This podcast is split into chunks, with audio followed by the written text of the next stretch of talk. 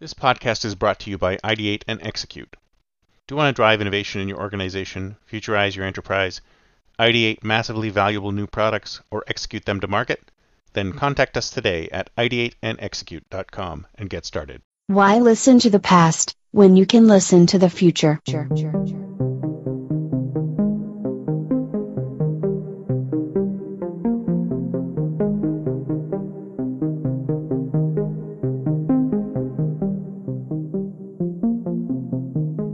Welcome to the Think Future podcast, broadcasting from deep in the heart of Silicon Valley, California.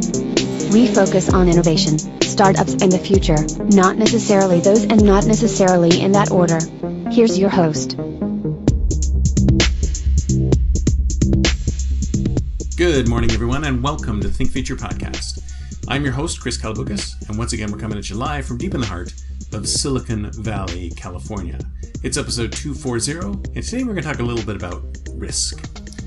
So, there was a friend of mine who was working for a company, and they were going through their objectives for the year. And you guys all know how this works. Basically, you uh, sit down with your manager and you come through, out with uh, a number of objectives that you try to complete each year. And then at the end of the year, you're graded on whether or not you met those objectives. I wrote film so many white papers, I did so many patents, I came up with so many new products, yada yada, something like that, right?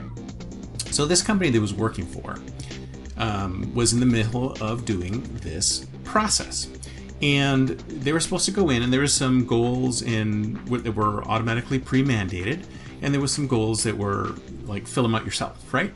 So for this particular company, every year they would go in and there was a set, maybe about 20, 30% of goals, like leadership and management and all those sort of core skills that you feel that your employees must have. And then there was all the rest of it. So like 70, 80% of, okay, I'm doing this project or I'm doing this, I'm creating these uh, products or I'm doing this, these patents or I'm doing these innovation sessions, facilitations, etc., etc. Right? So every year they would go in and they would enter these enter these uh, things. So this year, for some reason, when they went into the tool to look at it, it was completely changed, and there was one major objective one major objective that took up full 50% of their objectives. And then there was a 20% for leadership, and there was a few percentages for management. That left maybe like 20, 30% for actual projects, actual patents, actual innovation, actual products, whatever they were going to build. So their entire, almost their entire uh, set of objectives was preset at the beginning of the year, and most of it included risk. 50% of this person's job was managing risk. And what's really funny is that they were in an innovation group.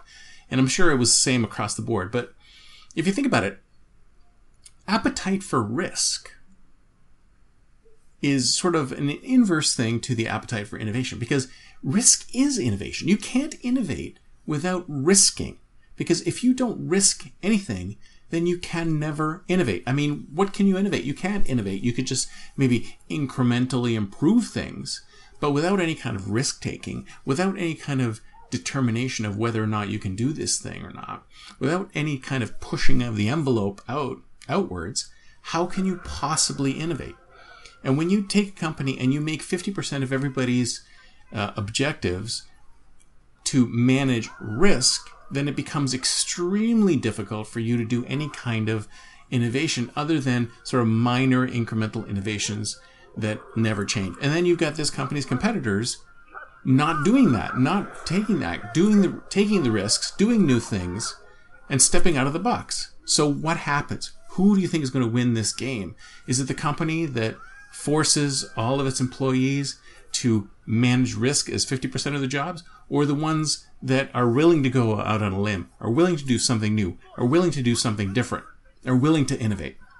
I don't know. What do you think? That's it for me for today. See you next time, and until then, don't forget to think future. future, future, future, future.